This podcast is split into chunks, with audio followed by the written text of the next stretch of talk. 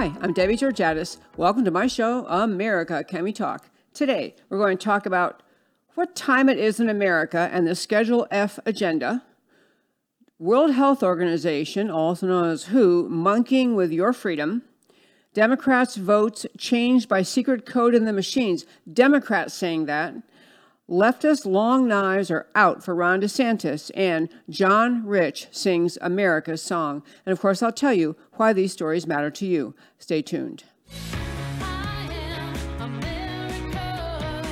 On America Can We Talk, I talk about election integrity, border security, healthcare freedom, race relations, energy and tax policy, education policy, free speech and assembly, freedom of religion, and all other issues that touch on the God given right of every American to life, liberty, and the pursuit of their version of happiness. Stay tuned. Hello again, and welcome to America Can We Talk to today's First Five. I'm Debbie Georgatos. Former President Trump really stirred up things over this past weekend. Uh, he was in Arizona. One, he did a rally for Kari Lake, who's running for governor in Arizona, way ahead in the polls um, and doing well. And she is an outspoken proponent of the idea of the election fraud was real. It changed the outcome. She's strong on the border. And the uh, lackluster rally held pretty much at the same time, same day, uh, by former Vice President Pence, who was touting uh, the a candidate, another primary candidate uh, for governor. Um, I don't know the exact numbers, but it, w- it was a tiny, it was a no turnout event, basically, tiny, tiny turnout and you know making the typical RINO uh, kind of pitches that you would think uh, Mike Pence might make. But I want to go back to some things that President Trump said that really stirred things up, and and and I, I'm fired up to talk about this today because it's something that's near and dear to my heart and has to do with the idea. President Trump floated the idea during this speech. In fact, he did two speeches. He did that, which I just mentioned a moment ago, Kari Lake. He also spoke at Turning Point USA. So, you know, he's out there. Um, you know, stirring things up. But part of what he talks about was um, he, Donald Trump, talked about was the idea uh, that he was going to really um, take a, if he were to be back in office, um, really take a strong step in terms of reducing the deep state swamp, in reducing and eliminating positions and changing things in Washington so that he could reduce essentially the size of government. And this isn't just a size of government argument. I want to really hone in on what he's talking about. The big uh, news of the weekend, they used the expression, the term um, Schedule F. And this has to do with this. Um, this executive order, uh, which had to, which relates to what status people have who work in Washington for the government. I'm going to very quickly tell you that the important distinction is you can be in Washington and working for the federal government, and you can be someone who's chosen by the then elected president as a political appointee. So you're a political appointee, you serve at the pleasure of the president, and uh, when you, when that president is no longer in office, uh, neither are you. You're there to support and help to carry out the agenda that the president uh, ran on and is trying to implement. So those are political appointees, there are also employees of the federal government. Employees, different category, actually employed by the federal government. I have said for a long time, and I'll say it again, I wrote it in my book, there should not be any unions, any unions for people who are paid by taxpayers who are paid with tax dollars. There should not be public unions in Washington, D.C., or anything equivalent to that. And the same at the state level. There should not be unions. Unions should be an animal belonging in the private sector, not in the public sector. But the big reason is in Washington, if you're a uh, public employee, you're, you're a civil servant, and you have all sorts of protections against being fired. It's one reason that the government grows and grows and grows and grows because once you go work for the federal government and you become an employee and protected by the civil service laws, you know, why would you leave? Why, why would you why would you ever quit? I mean, unless you're just bored to tears, but the point of what uh, Trump was getting at and what has gotten the left in a hysterical tizzy is the idea that in Washington, we need to get people out of that realm who are, you know, public sector employees who can just basically never be fired and and we need to make them more accountable and uh, reduce the size of the government. The, the Trump quote, quote what Trump quote was, um, and I think this was at the, yeah, the Turning Point USA Student Action Summit. He said, to drain the swamp, we need to fire the swamp. He wants to make more people, make more people in Washington fireable. And, and this is, you know, that this is something the left cannot tolerate. Uh, backing up from that, at the close of the Obama administration, 2016, uh, there was a great um, angst expressed uh, among conservatives because very much toward the end of the Obama administration, um, he was uh, working to place people in the federal government who were his political appointees and make them into civil servants protected by civil service protection, protected by unions. Basically, making the point that Obama was trying to embed his political ideology which was, you know, what the reason he hired these political appointees because they were onto his Marxist agenda. They were in favor of his Marxist agenda. He Obama was trying to keep those people in government by taking them out of the realm of political appointee and into the realm of being employed by the government, and therefore you can't get rid of these people. Um, and so, you know, Trump is basically stirring things up about this notion that we can drain the swamp by literally getting rid of many, many employees in Washington. I want to mention one other thing about several other things about this, a little longer than five today, but on this first point. The left carries out their agenda in this country in large part by not telling the American people honestly what they stand for, what they believe, and what they plan on doing. They, the left pushes their agenda, their big government agenda, their socialist Marxist agenda, by pushing changes in all sorts of arenas of policy in Washington coming out of the bureaucracies, coming out of the massive, massive bureaucracy in Washington, D.C.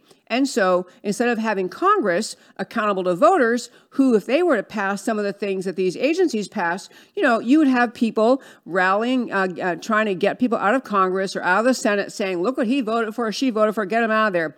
But the bureaucracies operate behind the scenes with basically no accountability ever. And there's a recent Supreme Court case uh, involving the state of West Virginia in which the Supreme Court finally said to the EPA, you can't just go making new laws. and this is too extreme what you're doing. You basically decided you're going to take out the coal industry. If that's what you think is the right thing, or you know, then you have to have Congress make that. Let Congress do that. You, you uh, EPA used the statutory authority you had and grotesquely exaggerated and, and and just you know ballooned up the power you seized by the by what Congress gave you to get to where you thought it was okay to just eliminate the um, the coal industry.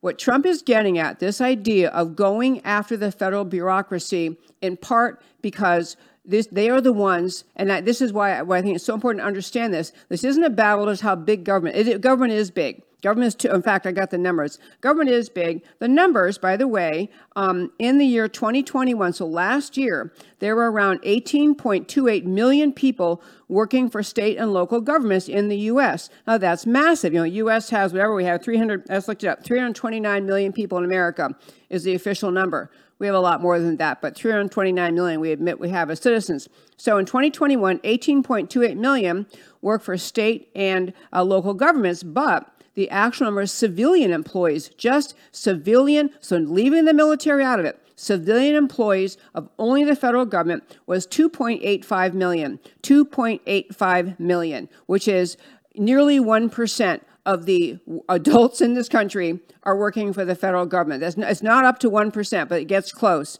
Um, it's zero, it's um, uh, 0.86. I'm getting the point to say that it's not just that the government is too big is that the government is a tool to create and push and foment the left wing, big government, control over society agenda, regardless of who sits in the White House, regardless of who's in control of things. This goes back to the Reagan era. Reagan was lamenting. He gets into office, clear agenda, clear mandate. He puts people in charge, political appointees, he puts them in their positions, and discovers you can't make the agencies move. You can't make them move forward because there's a layer, a large, big, fat, bureaucratic layer of power in Washington in the agencies, in the it's something like 600 agencies. You know, it's the main cabinet ones, and beneath them, the sub agencies.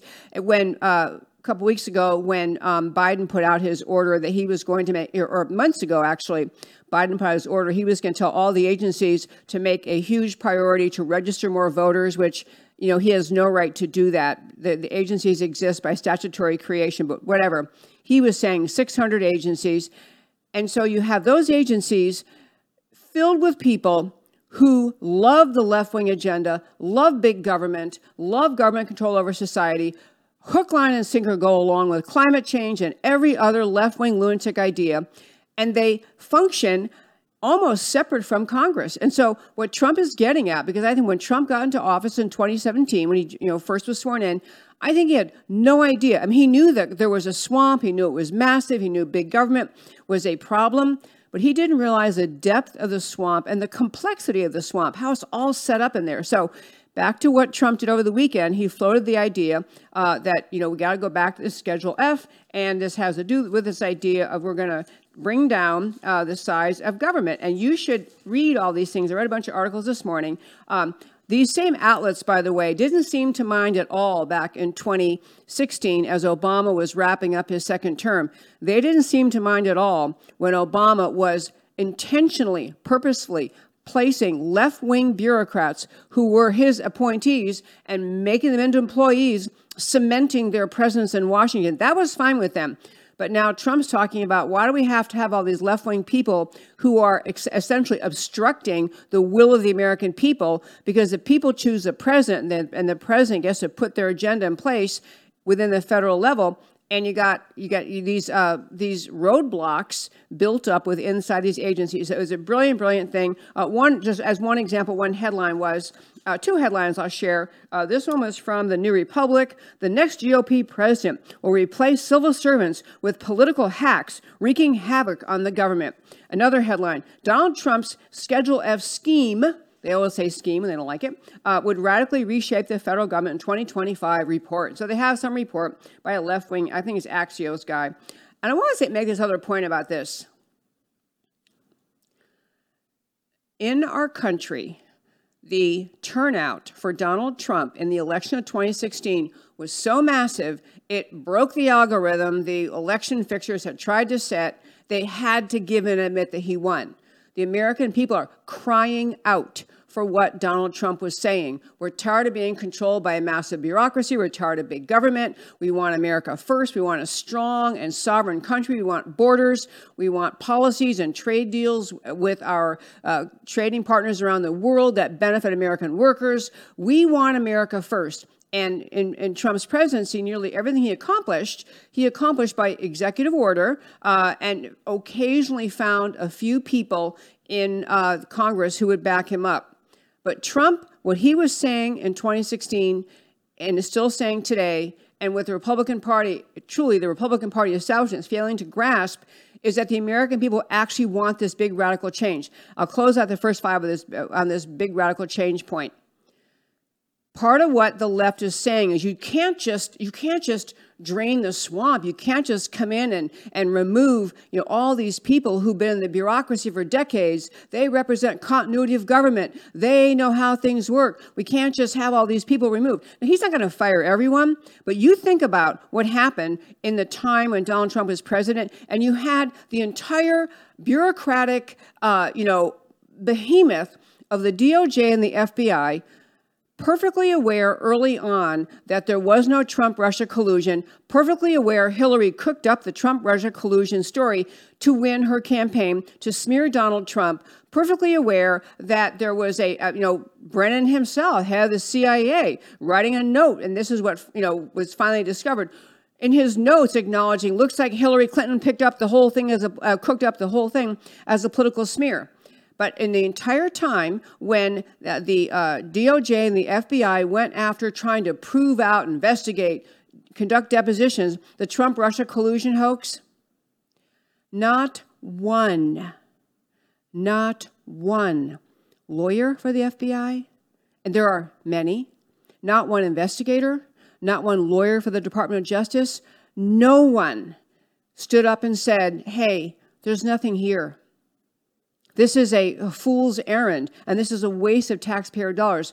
What we observed just on that issue in Washington was the impact of having this behemoth deep state filling the ranks of power in agency after agency after agency, no commitment to getting to truth or representing what the people want. They're committed to an ideology, to an agenda, and committed to the left wing, you know, uniparty um, push for big government control. And what Donald Trump represented and why he, when he won so handily, was the American people trying to say stop, trying to say, you know, we, we want we want things to change. We don't like it anymore.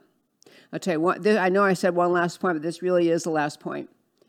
You think about, I mean, what people are getting hysterical about is if Trump ever got back in, or some other similarly, you know, strong candidate, and actually began draining the swamp, all this reaction, this leftist hysteria, is in part because they think the country cannot, they're, they're trying to tell you we can't do this plan because the country can't handle this. The country won't be able to handle these big changes. It's outrageous. I mean, we just can't go back to, you know, uh, a, a slimmer government. We can't take all these people out. But I want to remind you that big changes the left does, and, and, and they do whenever they want. And whenever they do a radical change that has no business happening in this country, they sell it by saying is long past due, long past time. When Obama got socialized medicine pushed through Congress, when the Democrats had control of the House and the Senate and the White House, socialized medicine push, pushed through back in 2009, I think that was early 10. That was a time when the polling showed even Democrats in this country, if they were asked, Do you want the federal government to take over the healthcare system? No matter how the question was asked, majorities of the country said, No, federal government, stay out of our healthcare system. Republicans said it, Democrats said it.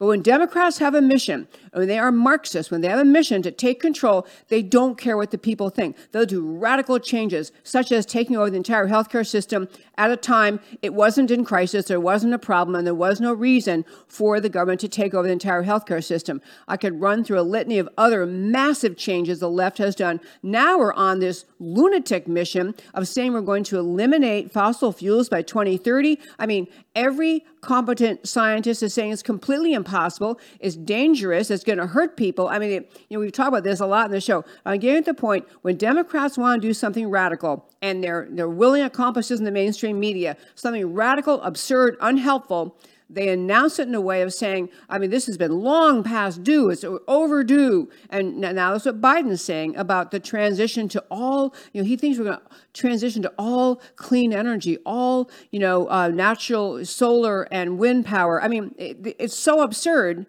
but they're willing to do massive, massive, massive changes as long as it suits their needs, as long as it suits their agenda. Trump, and many conservatives trying to say we need to get rid of this. I, I can't even find strong enough words. I mean, behemoth, this giant, this um, this just you know a massive Death Star of people who are in the federal bureaucracies, have been there for decades, they they run the place. They don't listen to the, the, current administration. They don't listen to policy, and that's how they run things. This is you know, and and so they really are running the country in many significant ways. Because even when the people try to speak up and say, you know, gave Trump a majority, gave Trump a majority in the House and Senate doesn't matter. Doesn't matter. They cannot budge the bureaucracies. Too much power resides in the bureaucracies, and they're totally unaccountable. Trump is right. Massive draining of the swamp needs to come. And that, my very fine friends, is today's first five. Okay, so first 19. But hey, before I go on to my next topic, I want to mention um, one quick thing uh, which is that we have radio listeners. And Brighteon Radio, thank you so much for carrying this show. If you're listening on radio, I want to urge you to write down so you have it our website, americacanwetalk.org, americacanwetalk.org. At that website, you can watch you can watch the show live. You can watch the show of past shows, past interviews. Everything is there that you need, and everything is there that um, that you can learn about the show. You can sign up for a newsletter. Uh, you can also now buy tickets for our upcoming summit. I'm going to quick before my radio. Li- oh, and hey, radio listeners, you go off to a break at 30 minutes after the hour and again at three minutes before the top of the next hour. Uh, please know we're rocking and rolling without you. I'm sorry. Come right back after your radio uh, break, and we're going to be right on. Uh, I'll be right here talking about saving America, which is what my entire show is about. But I want to use a couple of minutes here to talk about our website and our upcoming summit. Our summit is scheduled for Saturday. It is set for Saturday, October 15th. We have a wonderful, wonderful array of speakers committing um, and a probable, very exciting new speaker coming. A couple of days ago on this show, I went through every single speaker. If you're watching the show, you can see the speakers are now listed on the screen. Uh, we have 12 speakers coming, uh, and they are all going to be addressing profoundly important issues facing America. I, I, mean, they're just that they these are the issues that will shape whether we hold on to freedom or not. That level of importance, that level of speaker, and it's a wonderful summit. And at our website, AmericaCanWeTalk.org, we have tickets available now and sponsorships available now. So you can go to the website, you can buy yourself a ticket, uh, and for members, we have a discount uh, price for our members of America Can We Talk. While you're at the website, AmericaCanWeTalk.org, hit subscribe. You can subscribe to our newsletter. You get a once a week newsletter from me. I've never shared the list in my life, never would. You can hit subscribe, get our newsletter. You can also at the website donate. This show is entirely listener supported. I would so appreciate your support for America We Talk. Make a donation to it or join. To join is only $50 a year, 50, practically free. Love to have more members. So appreciate everyone who supports this show. Also, want to mention supporting this show. As I've said, it's a, a listener supported show. I have two uh, products that you might really, really enjoy. I'll quickly pitch those before I turn to talk about. I have four more topics today, so I have to keep rocking and rolling. But I want to mention um, the uh, My Pillow organization and mypillow.com. If you if you're listening or if you're watching, you see it's mypillow.com, and this is Mike Lindell's company. We have so many products in our home we've ordered from My Pillow. I can't urge you strong enough. Go to mypillow.com. They have very high quality towels, sheets, bathrobes, slippers. Uh, uh, you know, uh, we're we're just about to order a mattress cover because a dear friend of ours told us it's the best mattress cover he has ever tried, and so we're going to do that. And they have many many products. And when you go to mypillow.com Place an order near the end that asks for your promo code. Put in Debbie G, D E B B I E G, Debbie G. Order something there, order a lot of somethings there. Uh, I get a small commission. You get up to 66% off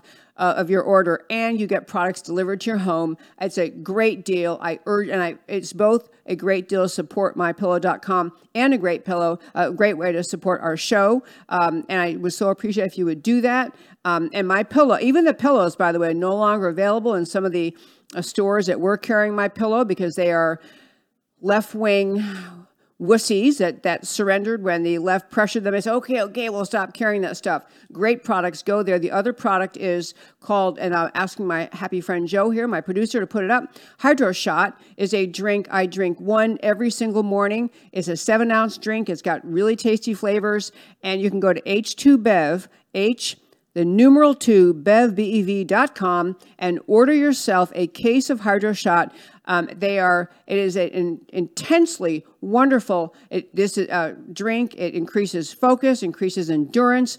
I have, I actually started drinking them um, after uh, contacting a doctor friend of ours, uh, telling him, you know, we are kind of dragging after having the flu. He said, I'm telling you, love this stuff.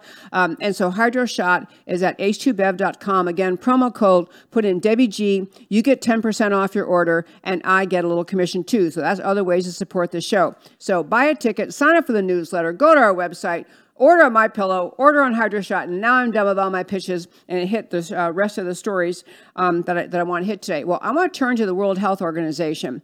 Um, and I will tell you that I sent uh, Joe here, a uh, my producer today, who's keeping the place, uh, keeping the lights on here, um, a, a, video, a short video. This is the um, leader of, uh, this is Dr. Tedros, and I say uh, doctor, I'll explain something in a moment. He's not a medical doctor, but don't tell anybody. So Tedros, head of the World Health Organization, uh, made an announcement regarding monkeypox, and I want to ask you, please, to play that. For all of these reasons, I have decided that the global monkeypox outbreak represents a public health emergency of international concern. Okay, so that is the gentleman who heads up the World Health Organization, Director General. You do recall, I'm sure, that during COVID, it became known to everyone that he is very much acts at the behest and control of the Chinese Communist Party. He was protecting them, the country of China. He was putting out messages that later turned out to be inaccurate. This was a guy who is, you know, the uh, term or the expression is owned and controlled by the Chinese Communist Party. And, you know, he's all about protecting the Chinese Communist parties um, and, and what they do. So, on in this deal, the reason I want to hit this very quickly is monkeypox, the numbers on monkeypox are um, minuscule. I mean, I am not saying I care about every single person. I don't want anyone to get a virus of any kind. I mean, I'm in favor of being healthy all the time. But monkeypox is a uh, is a virus being transmitted, and part of why people are so outraged by Tedros making that announcement was number one, his advisory committee, the actual doctors who study the data, they voted and they said, no, you should not declare. There's no reason to declare that monkeypox constitutes a, an emergency, uh, constitutes an international emergency. So his, it was nine to six, a vote by the doctors, the actual doctors who practice medicine. Nine to six told him, don't do it, don't declare that this monkeypox is an international emergency, but he did. Second point monkeypox is become clear, uh, is spread nearly entirely during uh, adult um, sexual relations between men. Is being spread by, by uh, gay men engaging in uh, sexual activity. That's who's getting monkeypox. And so, I, as I say, I don't want anyone to be sick with anything, but if you discover that is the case, the idea of inter- announcing an international emergency uh, is alarming and then and, and unnecessary and a, a just a, a, trigger. Because, and the, but the real third and most important point I wanted to make is that we recently had the battle, the Biden administration was the moving player, the moving actor in trying to convince the World Health Organization to change its, and I don't know if it's bylaws or, or its standards, but change the rule so that once the World Health Organization declares something an international emergency or declares a pandemic, that all the member countries are bound by that. I mean, this was a Biden administration initiative trying to surrender America's healthcare system sovereignty to the World Health Organization. Let them be the ones to decide whether or not we have a, an emergency or a pandemic. And of course, we saw what happened during the COVID pandemic a couple of years ago, we saw that what occurred was once the government had this emergency authority, once they could say, oh, it's an emergency, they could not wait to find more reasons to make new rules, take you down. In America today, we're still having the battle in America today over people who are, I mean, I mean, it's uh, over people who are federal government employees, people in the military now being forced out of the military if they won't get this vaccine, which many, many people are advising against. I raise the story to say, unfortunately, what happened with the Biden team pushing this rule change at World Health Organization a few months ago was that not America. You would think America would be the one standing up and saying, We'll make our own decisions. We're happy to share information. We're happy to listen to your experts, but we make our own decisions. America was exactly the opposite on this globalist trend. This trend is submitting America's sovereignty to the international globalist communists. America saying, "Oh no, no, you know, uh, we'll just we'll wait and let you tell us what to do." Fortunately for America and for Americans, uh, there were other countries who kind of surprised people and blocked it.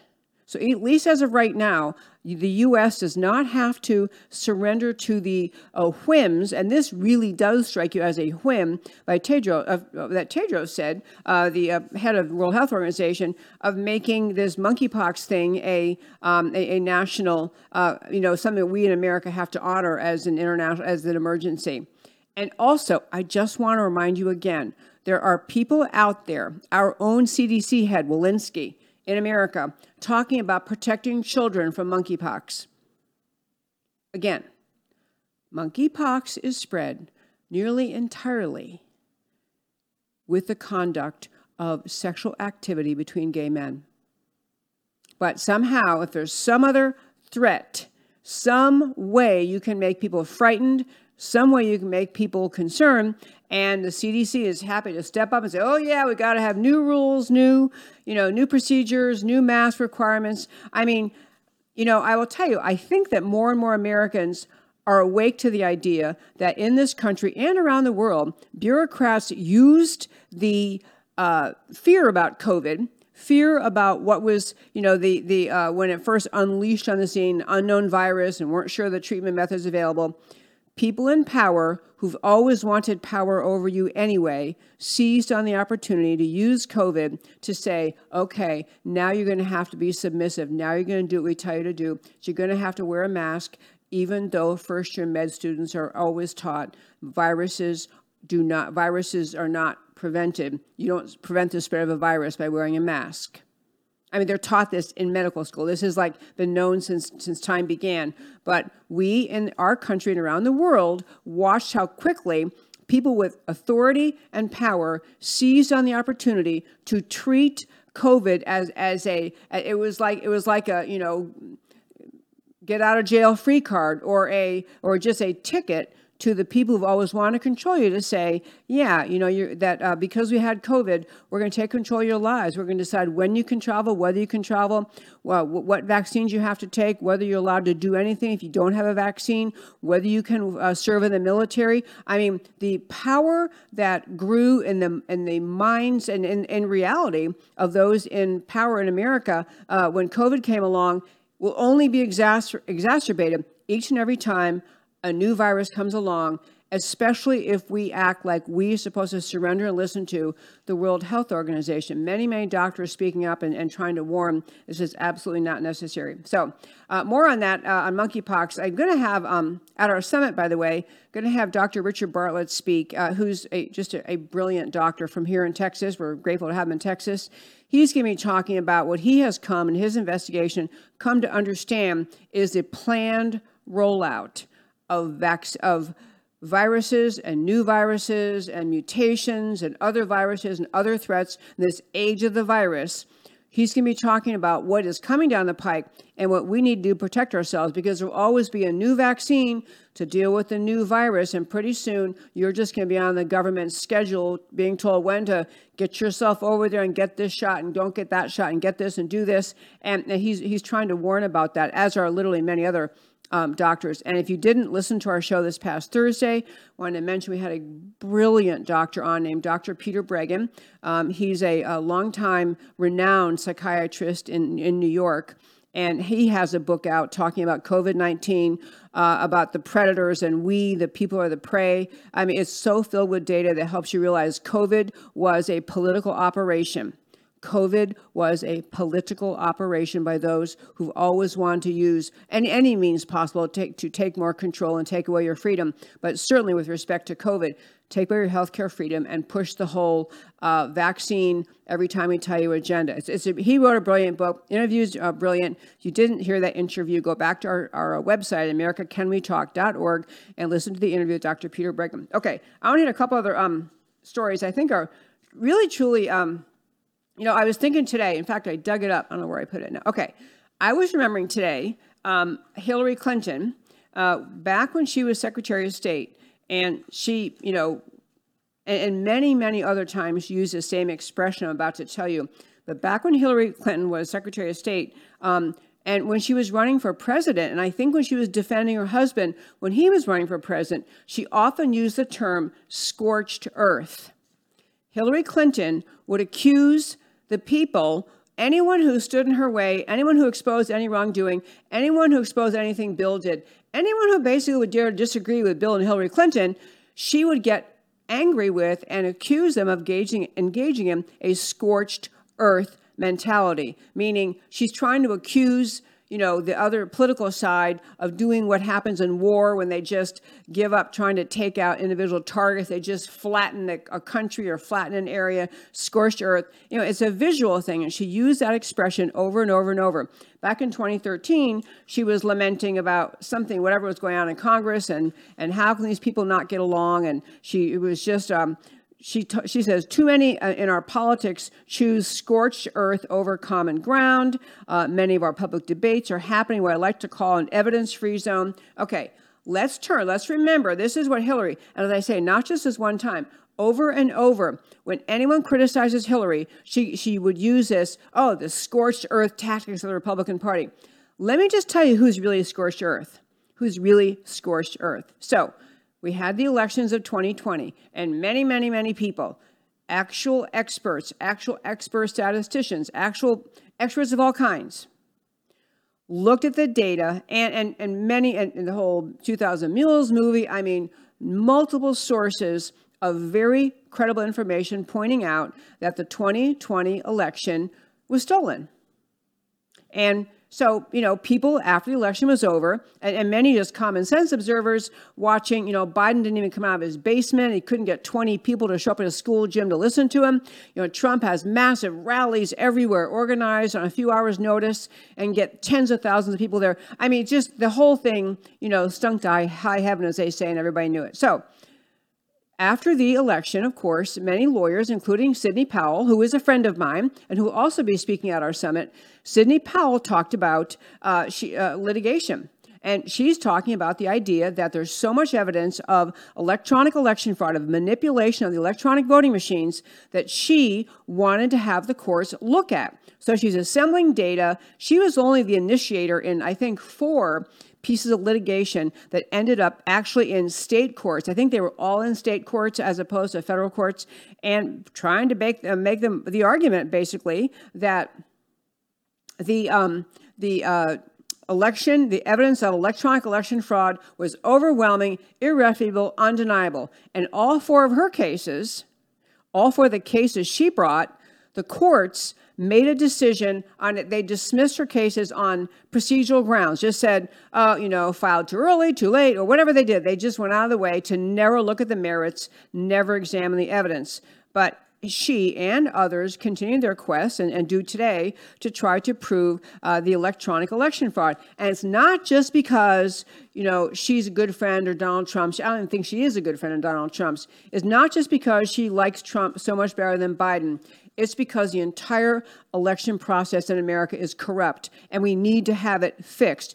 We need to expose and fix. So now, what's occurring, back to my Hillary Scorched Earth thing, is that there are dark money groups, groups you have no idea where they got the money from. And these groups are made up of anti-Trumpers. Some of the right wingers. I mean, some of the you know never Trump people who thought they were smart and everybody else these groups have pulled together a project called Project 65. I've mentioned the show before, the quick gist of it is Project 65, with all this dark money, probably Soros money, is being uh, used. Its mission is to attempt to get every attorney who filed litigation challenging the legitimacy of the 2020 election, get those lawyers disbarred, rem- removed from their ability to practice law.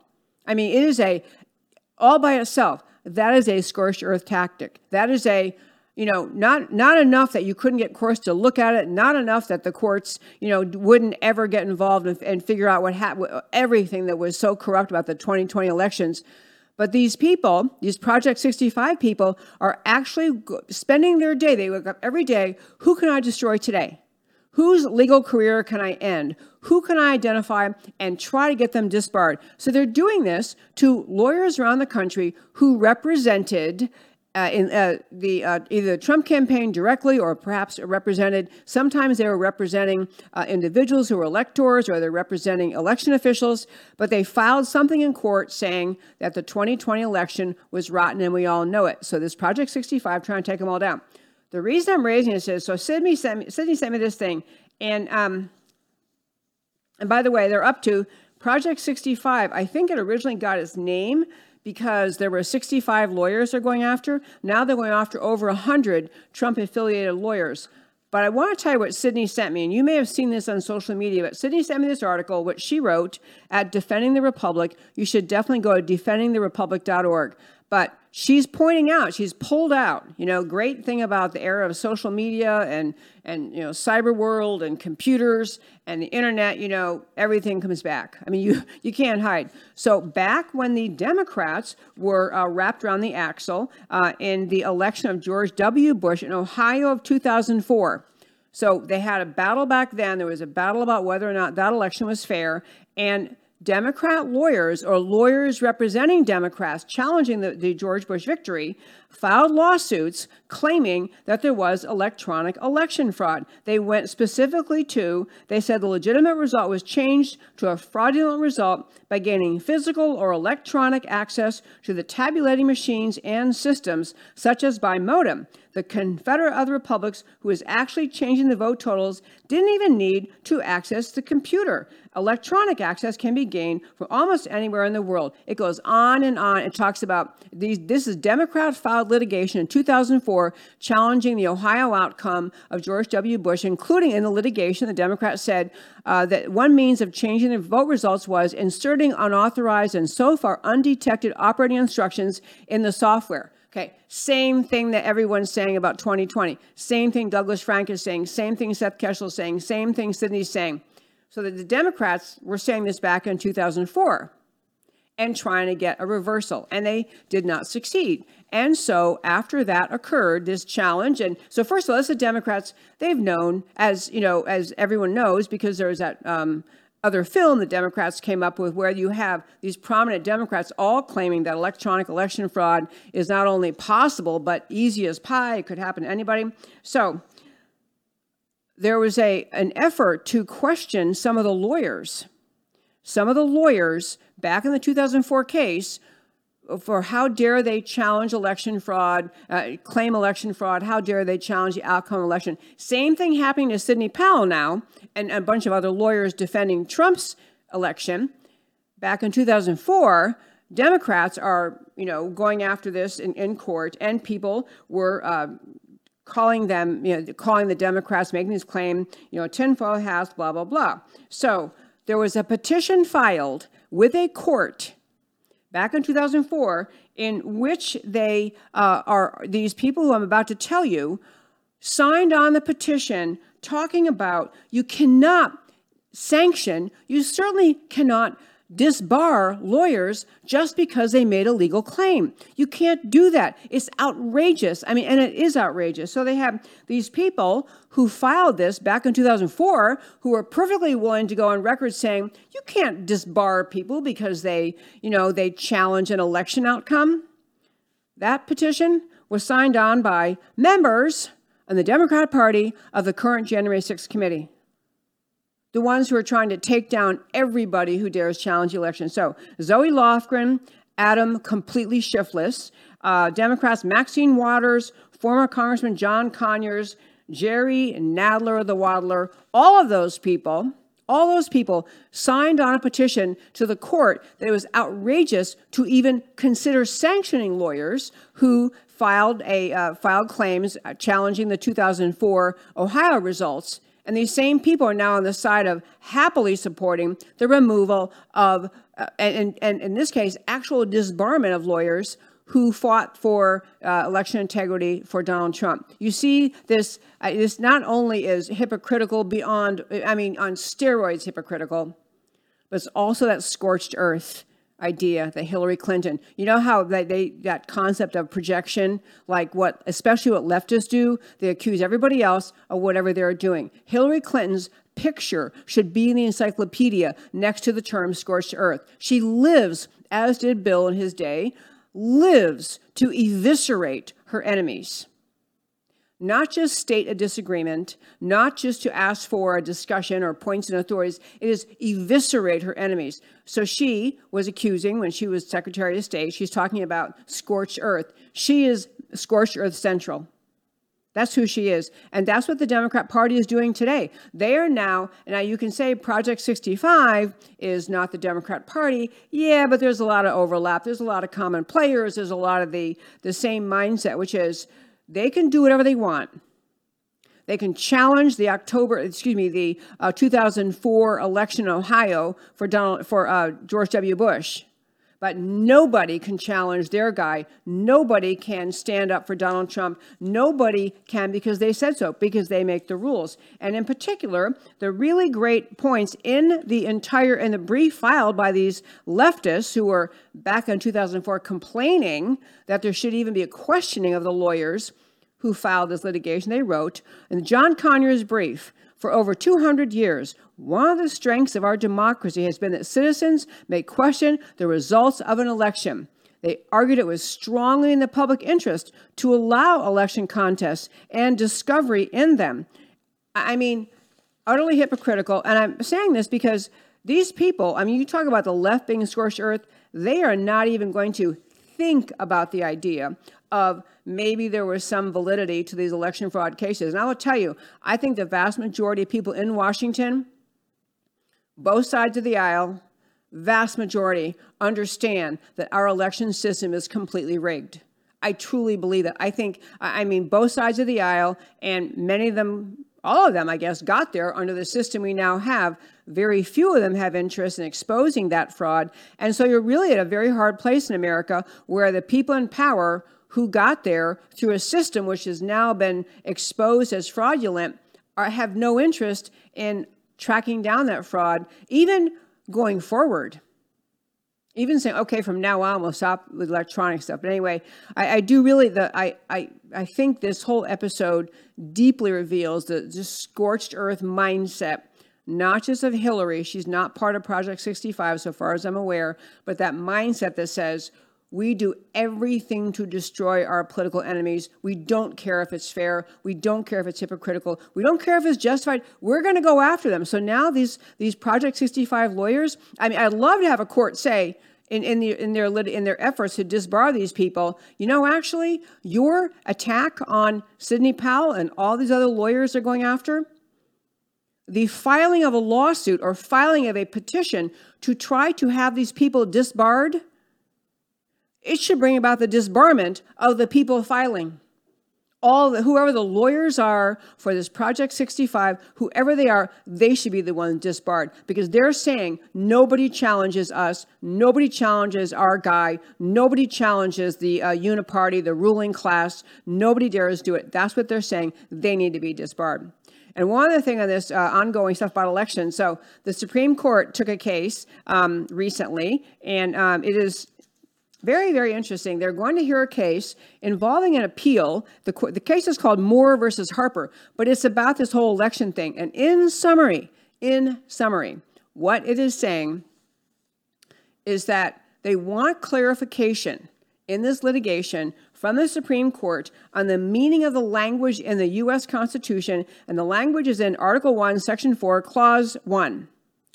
And this is the piece of, this is the thing in the Constitution that basically says that the state legislatures, state legislatures have the sole authority for setting election rules. The language is whether a state's judicial branch may nullify the regulations governing. Okay, the manner of holding elections for senators and representatives prescribed by the legislature thereof. The language in the Constitution is the manner of holding elections for senators and representatives prescribed by the legislature thereof. They're trying to get a ruling that says when the legislature has said X, the Department of Elections cannot change it. The governor can't change it. Uh, you can, even if you say we have a no emergency, we have monkeypox, or whatever the emergency is, they're trying to get the court to affirm no, you can't just make up new rules. Cannot make up new rules. And this is should be the law. And to be really clear, it isn't just blue states where this happened, although many of the swing states that ended up being counted for Biden, although I'm sure they, I'm nearly positive they ended up, they should have been in Trump's uh, t- tally, but those people had different kinds of procedural changes that were put in place by election officials, judges, other people, rather than the legislature. And this is a this is testing that. So one thing I was going to tell you was so the reason you know that this is going to probably be consequential. Alexandria Ocasio Cortez, you know AOC, the avowed communist, was so distraught over the Supreme Court finally taking up this case that she lashed out by calling it a judicial coup. I mean, she, I mean, she's, oh my God, she's excruciating. Okay, she's excruciatingly dense and at the same time a very dangerous political animal. AOC, very dangerous because she has a real penchant, a real capacity to grab words that sound like they're meaningful, sound like they're saying something and sound, you know, legitimately outraged. She rarely is following the actual issue, but she has a real talent. And, and when she talks about judicial coup, I mean, this gets people who don't pay attention to the law, don't pay attention to the fact that, well, AOC says a judicial coup. So if the Supreme Court says, actually, yeah, the Constitution means what it says, the legislature has to do these things, and you can't have all these officials chiming in afterwards to change things. No can do. So she said that. Then Bill Clinton, uh, you know, who, by the way, I feel sorry for him. I've seen pictures of him recently. He's clearly declining. And, you know, I, I mean, I don't know what it's like to have Hillary around the house all day, but, you know, Maybe she's not around the house all day. I just think he looks like he needs, he, he looks unhealthy. He looks weak.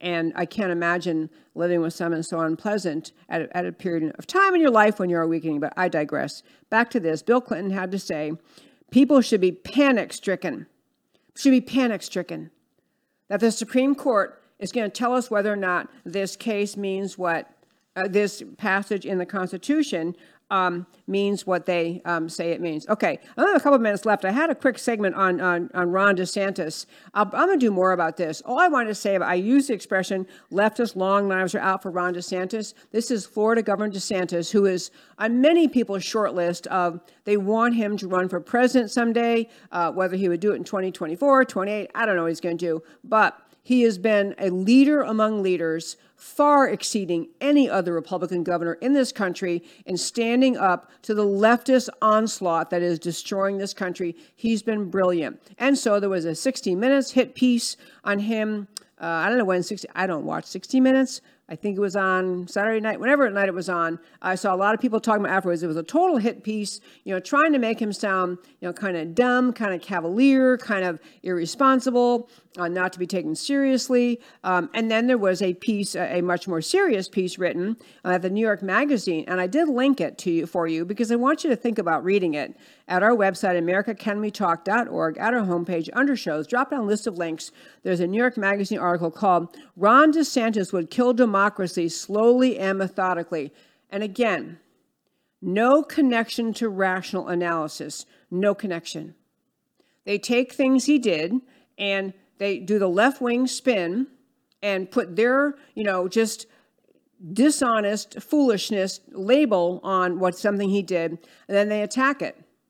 And, you know, Ron DeSantis has stood up in many ways for the people, for the freedoms of our Constitution, the freedoms, uh, uh freedom of speech, freedom of religion, freedom from government repression, uh, with, with respect to freedom and COVID. I mean, he has stood up.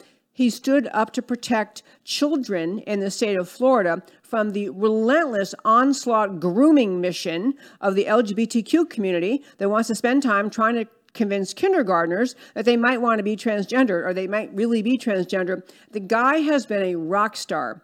And I'm telling you, the long knives are out because people can see ultimately he is the brightest light on the um, horizon. Or maybe not the brightest. He's among the brightest. There are a few other names of people who'd be really good as presidential candidates. Um, supposedly, by the way, speaking of that uh, presidential stuff, I think 20, I think tomorrow, tomorrow in Washington, D.C., uh, former President Trump makes his first return to Washington after leaving after the uh, election, and he's speaking at an organization um, where he is uh, among friends, and some people think he's going to announce he's running for president. I don't know what he's going to do. I saw Ted Cruz had commented, you know, it would really help if he just announced or not. If you if you announce, it would clear the field. It's very true. I've said this before. If he announces, you know, I, I think the nomination is probably his to lose or win. Uh, it's his to win, but I don't know what he's going to do. But um, the longer, the big term strategist thinkers in this country are looking at Ron DeSantis, and he is formidable. I don't have time to go into that today. I'm going to do a little segment about Ron DeSantis, segment about Ron DeSantis soon, to really tout who he is, because he's quite extraordinary, and I think he's among the top rising stars in the Republican Party. Uh, I'm going to quick close out um, the show with a little bit of entertainment today. Uh, so I came across a country singer.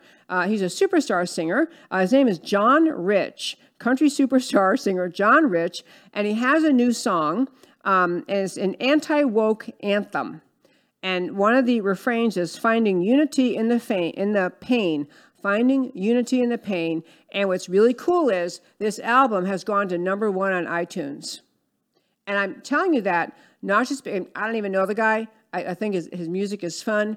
But I'm telling you this because, as I said earlier today, you know, people are hungry for a guy like DeSantis to speak truth. They were hungry for Trump to speak truth. People are hungry for leaders with an audience to speak out and speak truth about this country. I'm going to quick let Joe, the very wonderful producer, play this little tiny clip from uh, country rock star John Rich. Stick your progress where the sun don't shine. Keep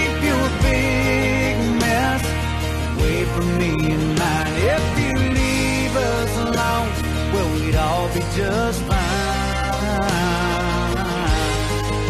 Stick your where the sun don't shine. Okay, my friends, he um, if you couldn't catch the words, okay, couldn't catch the words. I did put this a link up on our website, so you can go americacanwetalk.org. But uh, he. His lines, first of all, massive support, making good progress is number one worldwide. Number one worldwide. I'm telling you, people, I had a big conversation recently with some friends about, you know, well, is America 50 50, 60 40? I am telling you, America is 70 30, right with the patriots, right with the conservatives, right with people who simply want America back.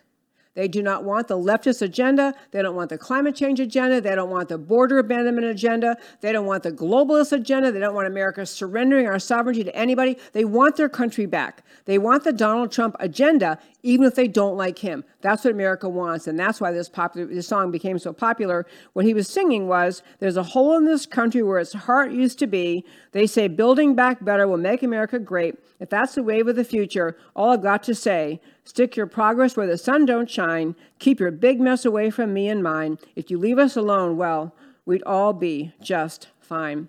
Great, great piece. Uh, we're about to have our friends on radio go off. Thank you so much for tuning in to America Can We Talk every Monday through Thursday at 3 p.m. Central Time, where I talk truth about America. Come back tomorrow to America Can We Talk at 3 p.m. Everybody else listening, and thank you for listening. I thank every single one of you for listening every single day. I so appreciate you. Remember to go to our website, join the uh, join our uh, newsletter list, uh, join America Can We Talk, look at our summit, buy tickets, bring your friends. It's going to be a great summit, a great celebration of America. And I close every show by telling you why the stories we talked about today matter to you. So we started our show today uh, talking about when, what time is it in America and Schedule F agenda. Reaction to Trump's Schedule F extremism illustrates America's frustration with elites. Schedule F is all about reestablishing hire and fire authority over public employees. Yes, yay.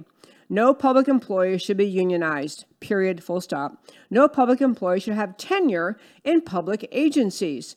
Obama initiated efforts to install leftists in key agency positions, including in the military, and then make them unfireable by a succeeding presidency. Relentless, purposeful undermining of Trump's MAGA agenda was the result. Thwarting Trump was a personal uniparty goal, but the real result the will of the American people is denied and undermined by permanent bureaucrats. Trump is right to work to fix this.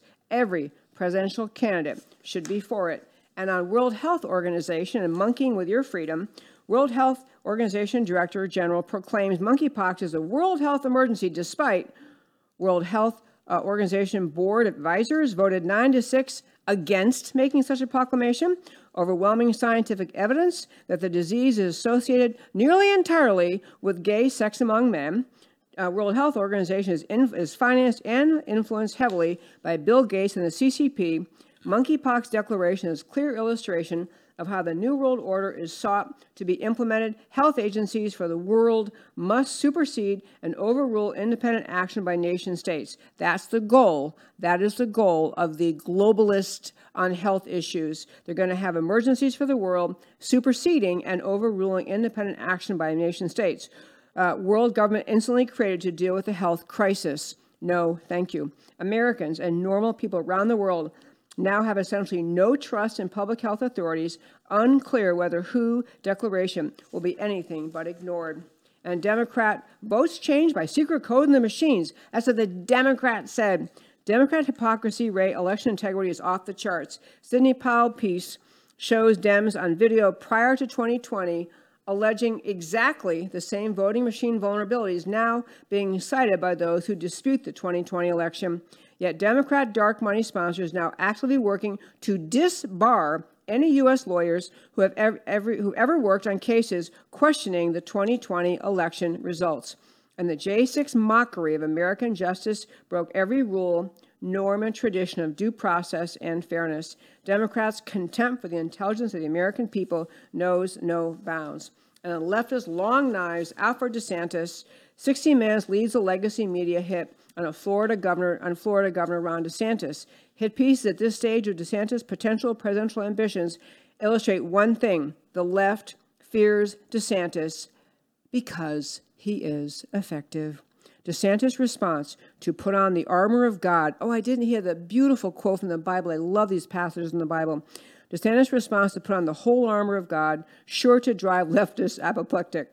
Unclear how Trump and DeSantis view each other, rivals or potential team, but the leftist fervor against DeSantis suggests they, he, they see DeSantis as just as formidable or maybe even more formidable than Trump.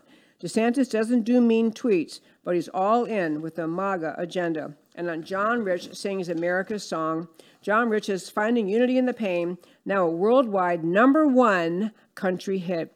Farmers, truckers, and industrial workers, the common man and woman, are uniting around the world in opposition, are uniting, are uniting around the world in opposition to the New World Order global governance system they never wanted. Globalists are ruthless and they are on a mission, but the people are resisting the mission and the fear porn, and the people are right.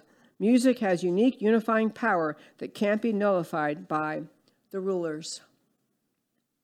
And that my very fine friends, is America Can We Talk for today. Thank you so very much for tuning in every Monday through Thursday at 3 p.m. Central Time to America Can We Talk, where I always talk truth about America because America matters. And I will talk to you next time.